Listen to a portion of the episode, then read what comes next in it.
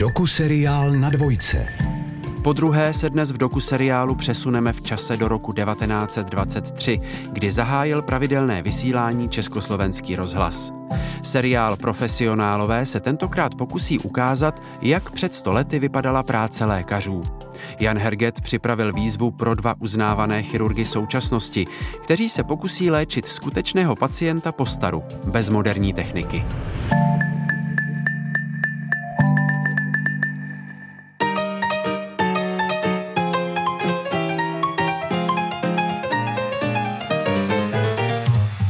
Profesionálové. Rozhlasová reality show, která nás vrátí o 100 let zpět. Druhý díl. Lékař. Pracovali lékaři před 100 lety stejně jako dnes? Jaké choroby tehdy lidstvo nejvíc trápily? Jak velkých zásahů do lidského těla se mohli lékaři odvážit? A jak zjišťovali, co pacientům vlastně je? Budeme potom pátrat spolu s lékařem, který se specializuje na chirurgii a má zkušenosti i s medicínou v extrémních podmínkách. Výzvu změřit své síly s kolegy z roku 1923 přijal Tomáš Šebek. Všeobecný chirurg, který pracuje v pražské nemocnici Na Františku. V roce 2010 poprvé vyjel na misi s lékaři bez hranic a pomáhal zraněným po zemětřesení na Haiti.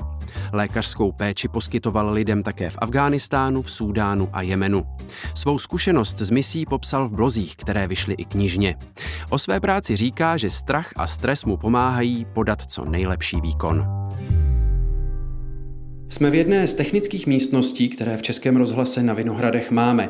Je celá vykachličkovaná, čímž už tak trochu asociuje lékařské prostředí. Navíc jsme ji vybavili psacím stolem a vyšetřovacím lehátkem, takže si v ní opravdu můžeme připadat jako v ordinaci z roku 1923. Do ordinace logicky patří doktor, takže já tu vítám Tomáše Šebka. Dobrý den, Tomáši. Dobrý den. Co musíte všechno udělat předtím, než vejde do dveří vaší ordinace první pacient? No tak musím zajistit chod té ordinace, což většinou dělá samotný ústav, to znamená, musí tam být primárně personál, sestřička v té ordinaci. V té ordinaci musí být čisto, připravené nástroje. V dnešní době potřebujete nějakou infrastrukturu IT, takže připravený program, do kterého píšete záznamy o pacientovi. To je, předpokládám, v počítači. Přesně tak. Možná dneska dominuje té chirurgické ordinaci ten počítač, přesto tam ještě stále používáme různé nástroje a tak dále. Vy jste všeobecný chirurg. Jaká onemocnění nejčastěji léčíte? To nejčastější, myslím, že i statisticky v České republice jsou žlučníkové záchvaty, to znamená odstranění žlučníku, jako taková úplně běžná chirurgie. Pak k tomu patří operace cév, žil na dolních končetinách, kýly, různé břišní tříselné, pupeční a tak dále. Jste si při operaci vždycky jistý tím, co a proč děláte? Chirurgie je o tom, že opakujete neustále ty samé postupy, což je ten nejbezpečnější přístup pro pacienta. Myslím si, že správný chirurg by měl vlastně trošku pochybovat od začátku do konce, protože ho to drží ve střehu, drží ho to v dostatečné míře pokory, ale samozřejmě měl by mít jistotu v tom, co dělá, jakou zvolí operační taktiku, techniku, jakou strategii a tak dále. Právě to neustále opakování z vás pak může udělat nikoliv ještě ze mě, ale toho virtuóza, toho špičkového chirurga. Máte představu o tom, jak vypadala práce chirurga před 100 lety? No, byla to jedna z otázek, kterou jsem měl před rokem 2010, než jsem vyrazil na první humanitární misi, protože jsem si říkal, tam se pravděpodobně dostanu do podmínek, ve kterých pracoval chirurg někdy kolem roku 1950, 60, 70, nejpozději v České republice. Vlastně ten chirurg na okrese musel být schopný s pacientem pracovat od hlavy až k patě.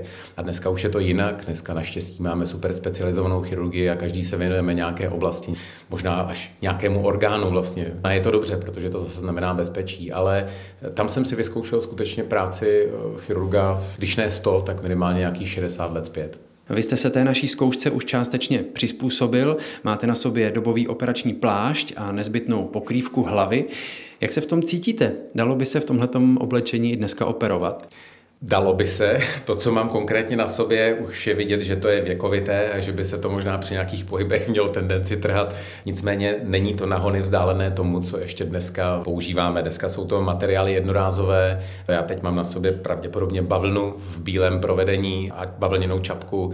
Dneska je to, jak jsem říkal, umělá hmota, uspůsobená tomu, aby se ten chirurg v tom jakž tak cítil dobře. Musím říct, že třeba mě je mnohem příjemnější oblíct si tu bavlnu než ty jednorázové pomůcky, protože pod nima se přece jenom potíte. Na sále standardně dneska míváte klimatizaci, ale zažil jsem operační sály, kde bylo 45 stupňů Celsia a měl jsem na sobě třeba tu bavlnu v několika vrstvách, takže v porovnání s tím je tohle absolutní komfort. S naší výzvou z roku 1923 vám pomůže garant, tedy starší, zkušenější kolega, který vám zadá později i konkrétní úkol. Je to profesor Pavel Pavko. Narodil se a mládí prožil v Bratislavě. Vystudoval Fakultu všeobecného lékařství Univerzity Karlovy v Praze, na které promoval v roce 1963. O 3 roky později nastoupil na 3. chirurgickou kliniku, na které působí dodnes. Nejprve se specializoval na chirurgii břicha a hrudníku. V roce 1992 se stal přednostou kliniky a zasloužil se o její přesun z nevyhovujících prostor do nového areálu v Praze Motole. Tam také v prosinci 1997 provedl se svým týmem první transplantaci plic v Česku. V oblasti medicíny je dlouholetým pedagogem a za svou práci byl oceněn prezidentem republiky medailí Za zásluhy. Pánové, dřív než Tomáš Šebek dostane ten konkrétní úkol, určitě by stálo za to si prohlédnout tady tu naší improvizovanou ordinaci a seznámit se s předměty, které měli chirurgové před 100 lety k dispozici a které nám laskavě zapůjčilo Zdravotnické muzeum při Národní lékařské knihovně v Praze. Tak, pánové, je to vaše, pojďte se na to podívat, co tu všechno máme. Vidím roztok stříbra, tamhle vidím karbolku, asi dezinfekce. Je tady sterilizační buben, ten mě baví hodně, protože do toho se dá schovat a dobře uchovat buchta, když dostanete od pacienta. Stříkačky, skleněné stříkačky. Musel se to vyvařit, no, k tomu třeba sloužil ten buben. A pak je tady celá řada nástrojů, kdy troufám si říct, že bych pojmenoval tak jahelec. Já se samozřejmě těch chirurgických nástrojů bojím, takže... To je asi cévní svorka, že jo, jestli se... Tohle to je cévní svorka, tohle to je střevní svorka, když se dá uzavřít střevo.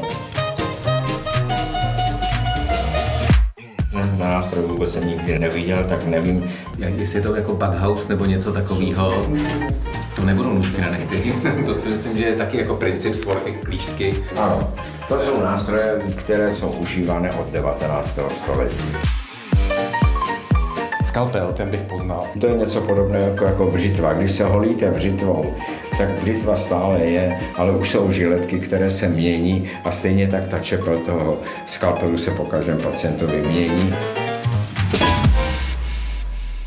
Jenom mě vlastně napadlo, že dneska výjimečně, když ten chirurg nechce, tak vlastně ten skalpel nemusí ani vzít do ruky, protože existuje elektrokauter, což je vlastně nůž, který de facto odpařuje pomocí takového jako elektrického blouku tkání a dá se s tím vlastně otevřít už i kůže. Dneska bereme skalpel ten tradiční do ruky jenom v momentě, kdy děláme kožní řez a pak už ho vlastně vůbec nepoužíváme, ale už se dá operovat úplně bez toho skalpelu, takže takový ten artefakt, který té chirurgii patří, tak ten už je taky pryč.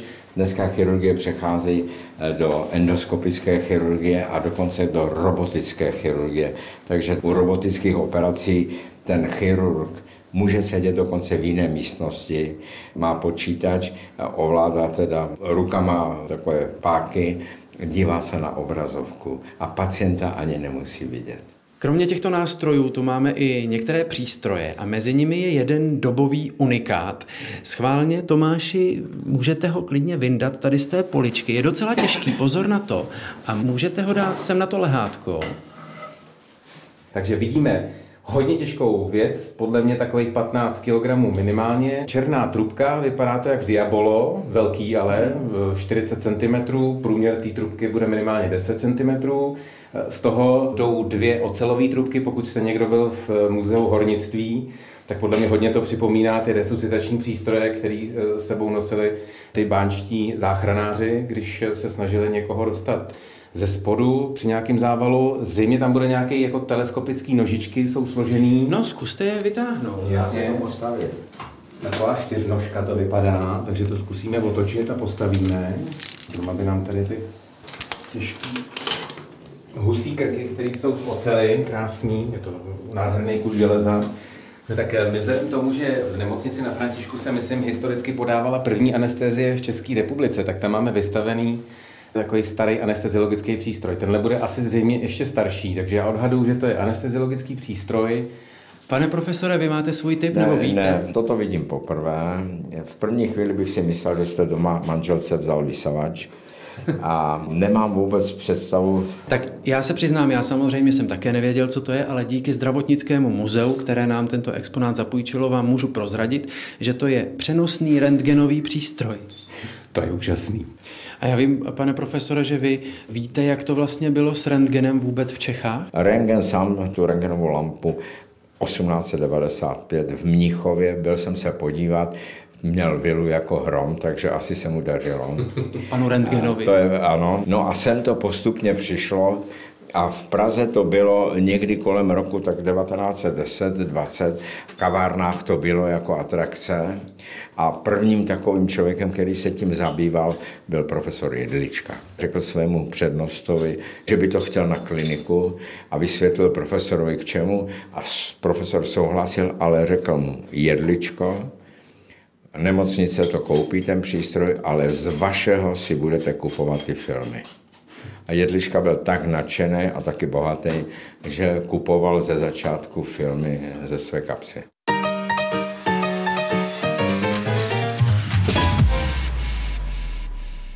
Teď už je asi ten pravý čas na odtajnění konkrétního úkolu, který vás, Tomáši, čeká. Ten úkol má u sebe pan profesor Pavko. Já vás poprosím tedy o předání té obálky. Určitě. Kolego, tady to máte. Velmi děkuji. Takže otevírám takovou krásnou žlutou obálku a čtu. Je březen 1923. Jste starší sekundář na první chirurgické klinice v Praze. K vám do ordinace přichází pacient, kterého máte vyšetřit, eventuálně můžete nechat udělat základní laboratorní testy. Vaším úkolem je diagnostikovat jeho onemocnění a navrhnout léčebný postup. Dobrý den, kdo další je na řadě? Dobrý den, moje jméno je Tomáš Šebek. Pojďte dál, pojďte se ke mně posadit, tady si v klidu posaďte. Tak, co vás k nám přivádí? Mě tak nějak už delší dobu obolívá břicho. A není to, že by to bolelo pořád, ale je to, já nevím, třeba když mám tlak v práci, když doma jsme tak trochu nervózní s rodinou, se nějaké napětí, ale bolí mě prostě břicho a tak jako píchá.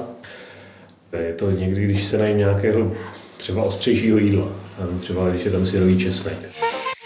Jak přesně ta bolest vypadá, jakou má intenzitu, kde jí máte? Bolí mě tak přibližně v pravé dolní části břicha a je to taková, občas to tam tupá, tlačí, občas to tam jako píchne.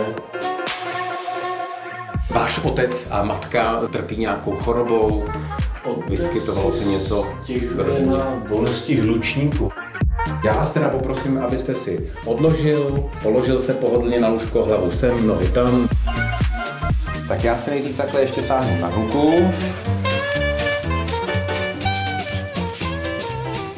Nejdřív se podívám na to břicho. Tak takhle vlevo dole nic nebolí. Budu se záměrně nejdřív dotýkat tam, kde bych nečekal, že vás to bolí. Ale v tom místě to bolí, tady trochu. Teď trochu, takhle to lehce zmáčknu, tak jsem to pustil. Teď sklepnu na to břicho. Tohle je poklep diferencovaně bubínkový, to znamená, že to břicho není akutní. Vzal bych si ten fonendoskop a teď vás jenom takhle chvilku budu poslouchat. Pozor, on má víčko. Teď jsem se tam přenesl do roku 1923. Vyšetřil jsem celkově. Děkuju velice, můžete se zase obléci. Při tom vyšetření, které jsme teď tady sledovali, využívá lékař při něm vědomě všechny smysly? No, myslím si, že to je důležitý a dokonce v době, kdy jsem nastupoval, já říkám v roce 2002 na chirurgii, tak tam byla ještě generace chirurgů, kteří dokonce čichali k ranám, anebo dokonce, když se z té rány vzal nějaký odběr a ulpělo jim to na rukavicích, tak prostě zkoumali a celá řada třeba mikrobiálních nákaz se dala tímhletím způsobem určit a někdy jsem měl dojem, že byly lepší než mikrobiologická laboratoř. To znamená skutečně využívat všech 5 smyslů, nemáte-li k dispozici nic dalšího, tak je to vlastně vaše jediná záchrana. Takže prohlédnout, prohmatat, očichat bylo podle mě a do určitý míry stále je součástí chirurgického vyšetření té diagnostiky. Pane profesore, vy to tak tady zpovzdálí sledujete, jak si Tomáš Šebek zatím podle vás vede? Velmi dobře. Prvním úkolem chirurga bylo vyloučit náhlou nějakou příhodu, náhlou změnu stavu, která by se musela neprodleně řešit, ale jinak nechával pacienta v rukách těch internistů, praktických lékařů, kteří ho vyšetřili a teprve vyšetřeného pacienta posílali k chirurgovi, když se domnívali, že by nějaká operační léčba byla vhodná. A dneska je to ještě víc. Dneska jsou lidé, kteří vyšetřují, kteří operují, kteří po operaci v komplikovaných případech hledají pacienta. To už jsou specializace, takže to vše umění, to nebylo už ani ve 20. letech. Jednou z pomůcek ke správné diagnóze byly už před 100 lety laboratorní testy. Krev i moč našeho pacienta už prozkoumali v laboratoři a protože jsme nedali Tomáši Šebkovi k ruce žádnou sestru, bude si muset pro výsledky dojít sám.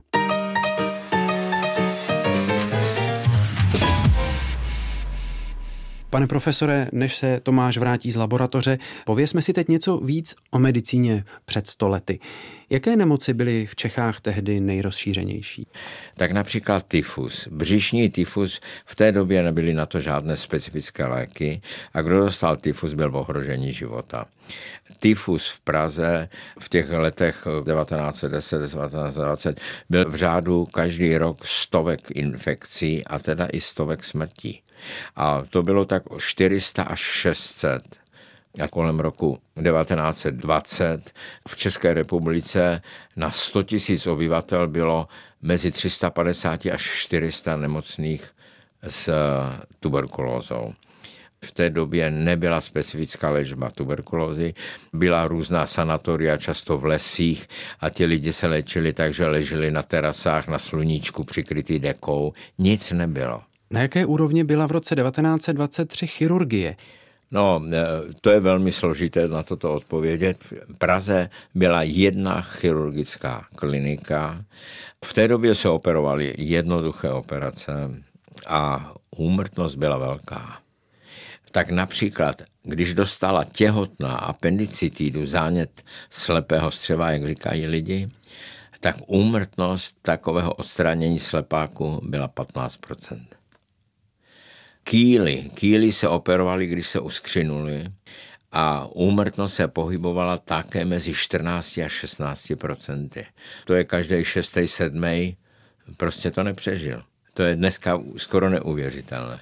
V čem vidíte v oblasti chirurgie největší rozdíly mezi dobou před 100 lety, tedy rokem 1923 plus minus, a dneškem? Ten vývoj za těch 60 let, které já můžu pokrýt svými myšlenkami, je obrovský. Ono je to, ta atomizace postupná celé té medicíny, už nejsou jenom všeobecní lékaři. Už máme gynekology, chirurgy, oční, kožní lékaře, no a těch specializací je přes 80. Protože přibývá informací, a už jeden to nestačí všechno zvládnout. A každý je rád, když zvládne tu svoji specializaci nebo dokonce subspecializaci. Jenom v chirurgii dneska máme kardiochirurgie, srdeční, neurochirurgie, operace mozku, nervu, dětská chirurgie, plastická chirurgie, mohl bych jmenovat ještě dál, a to jsou všechno specialisté. A když plastickému chirurgovi řeknete, aby odoperoval mozek, tak do toho nepůjde. Ale nakonec všichni budeme hledat toho, kdo dělá ten druh léčby nebo ten druh operace, kterou potřebujeme. Během našeho rozhovoru se Tomáš Šebek vrátil z laboratoře s výsledky a měl by tedy mít všechny podklady k určení diagnózy.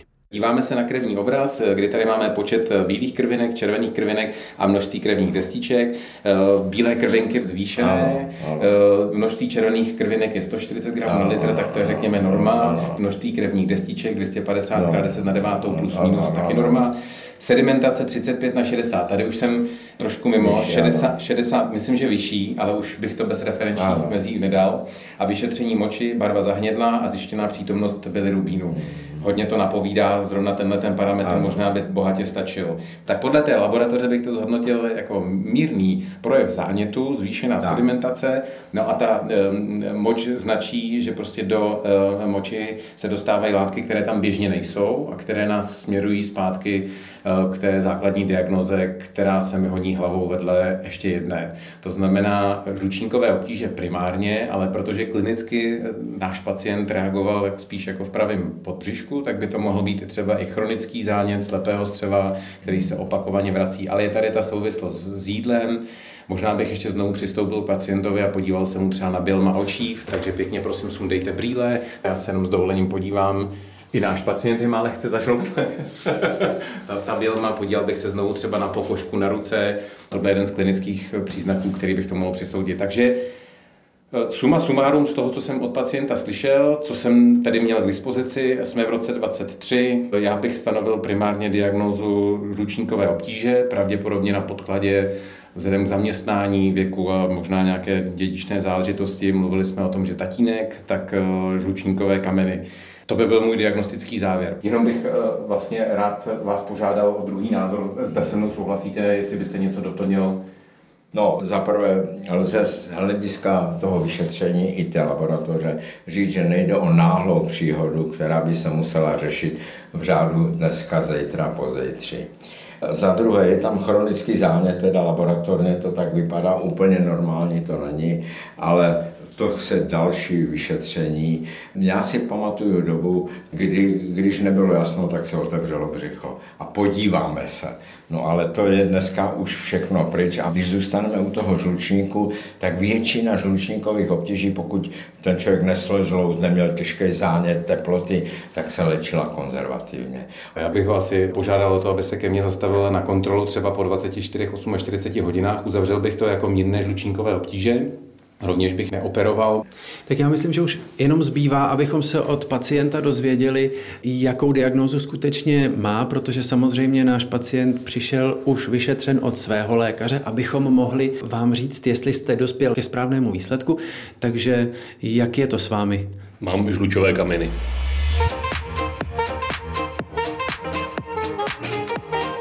Profesionálové.